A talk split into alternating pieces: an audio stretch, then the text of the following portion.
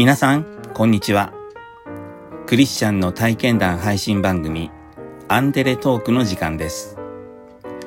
今日もこの番組を聞いていただけること嬉しく思います。この番組はいつだってあなたのために、王のキリスト教会がお送りします。K さんはクリスチャンのご主人と結婚し、クオンキリスト教会の収容会に参加したとき、そこで聞いたメッセージでイエス様を知り、信仰を持ちました。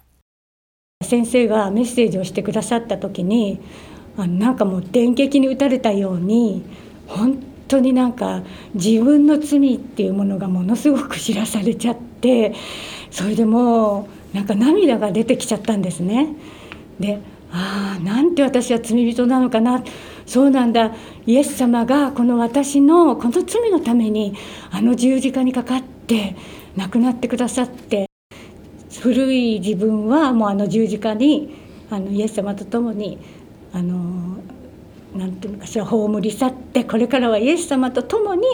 活したイエス様と一緒に新しいあのクリスチャンとして歩みたいなっていうふうに思ったんですね。もうそれは本当に私にとっては電撃的なことでした。その年の、えーと、1978年の12月のクリスマスにクオンキリスト教会で洗礼を受けました洗礼を受けてから7ヶ月後ご主人の仕事の関係で幼い娘2人を連れてアメリカに渡り14年間暮らしました。日本での信仰生活はほとんどできませんでしたが、アメリカの教会に通い、日本語の聖書勉強クラスに出席して学びました。また、自宅に人を招いて、牧師から聖書を学ぶ家庭集会を毎週開き、K さんの信仰生活は海外で育まれていきました。ある時、ご主人が病気になり、背骨の大手術をすることになりました。最初主人が足がしびれるっていうか足が感覚がないっていうことが発端になって背骨の中にあの血管腫っていう腫瘍ができてそこの腫瘍があの神経を圧迫しちゃっててこう感覚がなくなる足の。でまあ放っとけばどんどん上に上がっていくから手術することになったんですね、まあ、その時の手術っていうのが本当に壮絶でしたね。背骨の方ですからあのまず最初に背あと前のあばら骨を2本取ってそこにあの、えっと、足の骨をねあの移植したんです。でそれから2週間後経って今度は背骨の後ろの方から後ろから今度お尻の骨を後ろに移植したんです。それで、えっと、その手術が9時間ぐらいでしたかね両方ともが。私も心配だったのでそこで寝泊まりしてあの1ヶ月間看護しましたその時子どもたちはまだ小学1年生と4年生でしたから本当にあのどうしようかと思ったら私の母があの日本から来て家のことやってくれて助けてくれたんですね。私たちのそのまあ、信仰の姿ってそんなに大して見せてないんですけどでもやっぱり信仰の姿を見たりそれからあの教会に行くようになったりなんかそういうことになって母が次の年の夏に洗礼を受けることになりました、まあ、そのことを通して本当にあの感謝なことだなと思います。主人は、ま、今は本当に元気であのはい。おかげさまで。でその時やっぱり私は祈りの力っていうのをすごく感じました。やっぱり教会のその方たちそれからと日本の友達日本の教会の方とかそういう方たちにいっぱい祈っていただいて日本人コミュニティのあの友達なんかも本当によく助けてくれてあのすごくやっぱり神様のなんかあの祈りっていうのかしらね。みんな本当によくしてくださった神様は何一つ悪い何ていうのかなよくしてくださることは忘れるなって思いますけど今でもそれを忘れることはありませんね。うん、アトランタに住んでいた時の年1回のサマーキャンプと教会を立て上げたことは K さんの信仰生活に特に大きな経験となっています。1年に1回サマーキャンプっていうのがありましてそれはあの近辺からあのずっと集まってくるんですね日本から講師の先生を呼んで、え2泊3日でキャンプするんですね。子供も全部家族連れ。でそれが大体多い時で150人ぐらい集まるんですよ。でその時の食事を一切アトランタの教会の婦人たちが引き受けるんですね。おそうめん昼はそうめんで夜はカレーでと朝は適当にパンでとかっていうから。でもそれがすごくやっぱりあのおもてなしをするってことはみんなに喜んでもらえるってことをすごくあの思いましたね。うん、だからあのそれがありました。もう一つはあの教会を立て上げるっていうことがあって自分たちの教会が持ちたいっていう思いがあってであのその思いの中からずっと献金とかしてたんですけれどもやっぱりあの大きな寄付してくださる方もいらしたので教会を建てることができて約3,000坪でしたかねぐらいの土地にそれはあの3,000坪と言っても一軒家なんですよアメリカの一軒家3,000坪あるんですよ。土地付きの一軒家を借りてそこをあの、えーと、リビングを礼拝堂にしてあとまあキッチンなんか全部お部屋ついてますからあのそこが礼拝堂になったっていう感じでその時も教会を立ち上げるっていうことがすごくやっぱりあの大切っていうかそこでもやっぱり祈りとそれからみんなの何て言うのかしら寄付する気持ちと教会を自分たちの教会を立ち上げようっていう思いそういうのをひしひしと感じてそこではそういう2つの大きな経験をしましたね。アメリカから帰国した後、K さんとご主人は今度はシンガポールで10年間暮らしました。K さんは以前から信仰のあり方についてご主人と意見が食い違うことがありましたが、シンガポールの教会で牧師のお話を聞き、お互いの信仰を認め合うことができるようになりました。先生が信仰っていうのはそのいろいろ教理とか神学とか教義とかいろいろねその派によってちょっと考え方違うけどイエス・キリストを信じる信仰なんだからイエス様を中心に考えればそんなこと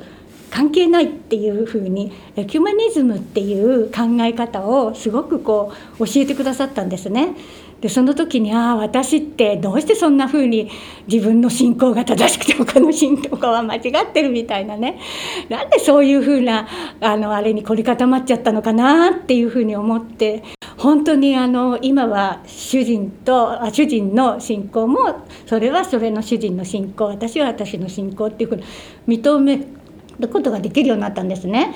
シンガポールでも K さんは家庭集会を開きまたシンガポールで得た信仰の友、ダブルさんと一緒にコーヒーモーニングという活動をしました。シンガポールでの活動について、K さんは聖書の使徒の働き一章八節を思います。使徒の働き一章八節。しかし、精霊があなた方の上に臨まれるとき、あなた方は力を受けます。そして、エルサレム、ユダヤとサマリアの全土、及び地の果てにまで私の承認となります。アメリカで始めたその週に1回我が家での聖書勉強それをあのシンガポールでもさせていただいて週に1回日本語の聖書勉強で各週で英語であの聖書を学ぶっていうそういう会を開いてもうあの教会の方たちとは主人と一緒によりいるより教会の方たちといる時間のが長いくらいのあの密度の高い濃いあの信仰生活を送らせていただきました。ダビデさんがあの一緒にそのコーヒーモーニングをやろうって言った時にそれをやっぱりあの種まきっていうか伝道っていうことをすごく彼女重きを置いてたからそれに一緒にじゃああの携わってと思ってやったんですけど月に1回クッキングをしたりとかあとは音楽であの誰かを呼んで音楽を弾いてもらう歌ったりとかいろんなイベントをしたんです。でその中であのそういうコーヒーモーニングにいらしてくださった方たちの中でなんか興味のある方はどうぞです JCF にって言っても、ね、私の家でもあの週に1回あの勉強会してますからご興味があったらどうぞっていう形でお誘いしてたら何人かの方がいらっしゃってくださってそこからあの結構たくさんの方がそこから洗礼に導かれてあの今は日本に帰られた方もいらっしゃいますけれどもそれぞれ教会につながって。てるみたいです本当にあのシンガポールではあのシンガポーリアンの方たちとも共にあの交わることができまあ、もちろんアメリカでももちろん交わることできたんですけどあの本当にシンガポーリアンのあのすごくあの信仰的な強い人たちって結構いるんですねシンガポールに。そういう方たちと一緒にあの一緒に過ごせたっていうことは大きな恵みでした。海外生活を終えて日本に帰った K さんは、王のキリスト教会でロバッコという子供たちを対象にした活動をしています。活動的で明るい K さんですが、実は昨年大腸がんを患い、今も治療を続けています。日本に帰ってきてから小野教会に来るようになりまして、で、まあ、小野教会で私はできることはあの何かないかなっていろいろ考えてもっと子どもたちがね来てほしいなと思って幼稚園から小学生対象に何人かの方と賛同してもらってあのロバッコっていう活動をしました。そこでは英語で歌ったりお遊戯したりそれからあの紙芝居を読んであげたり、まあ、それから本を読んであげたりそういう活動をしてコロナになってからそのロバッコも続くことができずにもうお休みっていうか休眠状態になっちゃってるんですけど、それはすごくあの私にとってはロバッコができたっていうのは良かったなと思ってます。一昨年のえー、っと11月にあのちょっと大腸がんが見つかったんですね。すぐあの手術しようっていうことで手術してで、まあ、手術は成功して、えっと、それからずっとちょっと抗がん剤続けててもうねあの一時期辛くて、え、っと手術してから半年ぐらいに経った時かな。すごくもう抗がん剤で体重がどんどんどんどん減るんです。でもこれじゃあもう持たないから私はもう1年も持たない。もうやっぱり半年ぐらいで天に召されるかなと思ったんですね。だけどあの神様は本当に憐れんでくださってまだ私にあのやることがあるのかこうやってアンデレトークでね話す機会も与えてくださるだけ元気にしてくださって本当に感謝です。もう本当に皆さんのお祈りに心から感謝します。で今はあのすごく元気になりまして抗がん剤も結構合っててあの今のところあの何の支障もないんですね。でちょっとした副作用なんかはありますけどでもあの耐えられない副作用ではないんですね私にとって。でやっぱりなんかちょっとああと思うとすぐ神様っていうふうに祈れるっていうかあのそうやってそこに持っていけるっていう気持ちがすごくあの安らぎを与えてくれる自分にあ私には神様がついてるからたとえどんなことがあっても神様がベストのことをしてくれるんだってこれがもし私がこれで天に召されればそれがベストだしそうじゃなければそれがベストだしどっちみちも神様に委ねようっていうそういう思いでいるのでなんかすごくあの明るくもう全て神様が私のあのあれを人生っていうか全てをあの支配してくださってるって言ってもうお委ねしてる状態なのであの不安とかそういうのが全くないんですね。だからもう明るく 元気にいることがいいかなと思って。私も祈れない時があったのも事実です。もう本当に苦しくて祈れないなと思った時にあのどなたかがメールでね祈れなくても私たちが祈ってるから大丈夫よっていうメールをいただいた時にそうか私が祈れなくてもみんなが祈ってくれてるんだっていうそのやっぱりここでも祈りの力私は本当になんかあの祈る力っていうのはすごいなっていうのをこの私の海外生活の中で一番感じたところですね。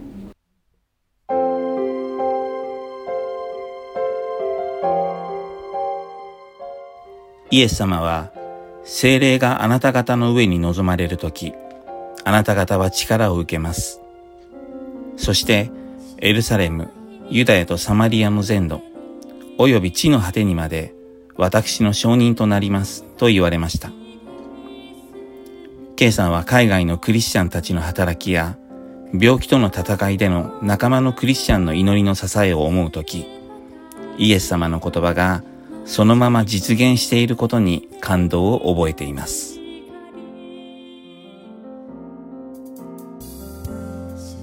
王のキリスト教会は地域に開かれたプロテスタントの教会です。最寄り駅は小田急線相模大野駅。北口から徒歩5分です。毎週日曜日の礼拝にぜひお出かけください。詳しくは、王のキリスト教会ホームページをご覧ください。いつだってあなたのために、王のキリスト教会でした。